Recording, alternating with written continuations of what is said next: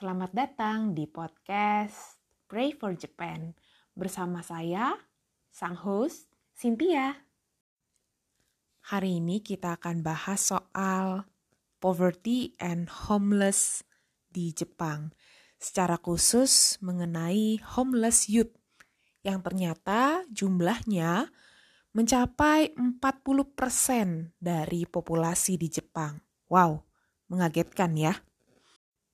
Jadi ternyata hal-hal ini disebabkan oleh pengangguran yang semakin meningkat.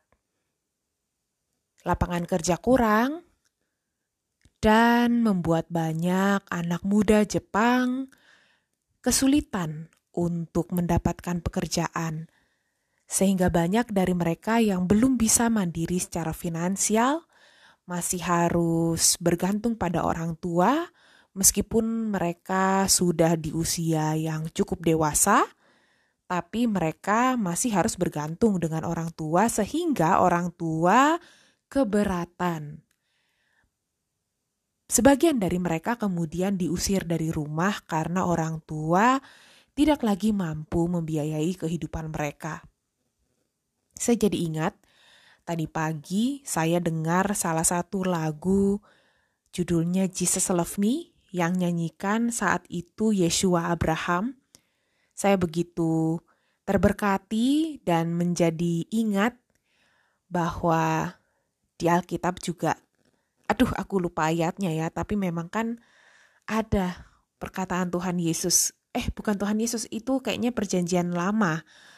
Uh, Allah Tritunggal yang berkata bahwa sekalipun Sekalipun orang tuaku melupakan aku, engkau tidak akan melupakan aku. Itu satu bait yang begitu indah. Terucap juga saat Yesua Abraham menyanyi dan memimpin praise and worship secara online. Saya kebetulan suka nonton Yesua Abraham. Walaupun ya Memang sih dia beda denominasi dengan saya, tapi kan gak masalah juga ya untuk melihat dan turut mendoakan teman-teman dari denominasi lain. Karena kita ini adalah sama-sama tubuh Kristus yang saling melengkapi. Dan saya sendiri ketika mengingat lagu Jesus Love Me, ini kan sebenarnya old hymn ya. Old but gold. Saya kemudian jadi ngerasa iya ya pada akhirnya memang kita cuma bisa berharap sama Tuhan. Orang tua kita mungkin memang bisa mengecewakan juga karena pada dasarnya kita semua adalah makhluk yang jahat. Hancur. Natur kita itu adalah natur fallen, fallen nature. Jadi sudah pasti kita inginnya berbuat jahat terus.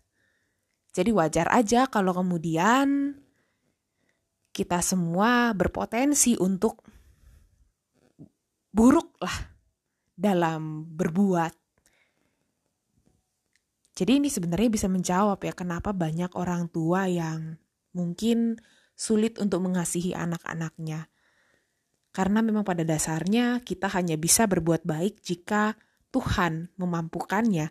Tidak ada hal baik dalam diri kita. Nah, ini juga yang perlu didoakan buat bukan hanya untuk orang Jepang, tapi karena kita juga tahu bahwa isu homeless dan poverty ini memang isu global ya. Jadi kita perlu doakan ini secara global termasuk untuk negara kita juga Indonesia. Karena memang kalau seseorang bisa lepas dari kemiskinan, dia bisa meningkatkan kualitas hidup dan itu akan memperbaiki satu generasi harusnya. Jadi, mari kita berdoa untuk ini semua. Ya, mari kita berdoa ya. Semoga Tuhan bisa menggerakkan banyak anak muda termasuk harusnya mahasiswa Kristen, anak muda Kristen untuk terlibat dan do something untuk poverty sehingga kita bisa menolong, kalaupun nggak bisa nolong semua orang, kita bisa tolong sebagian kecil yang ada di sekitar kita. It's better daripada nggak melakukan apa pun sama sekali. Dan yang paling tidak boleh dilupakan adalah mendoakan isu ini. Karena gimana pun, isu ini adalah isu global, dan kita percaya Tuhan pasti mampu. Memang sih, pemulihan itu baru akan sempurna nanti di hari akhir ketika surga dan bumi bersatu. Dan itu yang harus kita doakan. Tuhan cepat-cepatlah datang supaya surga dan bumi bisa bersatu. Tuhan, kami mohon agar lebih banyak orang boleh mengenal Engkau dan kerajaanmu boleh didirikan di muka bumi ini. Amin.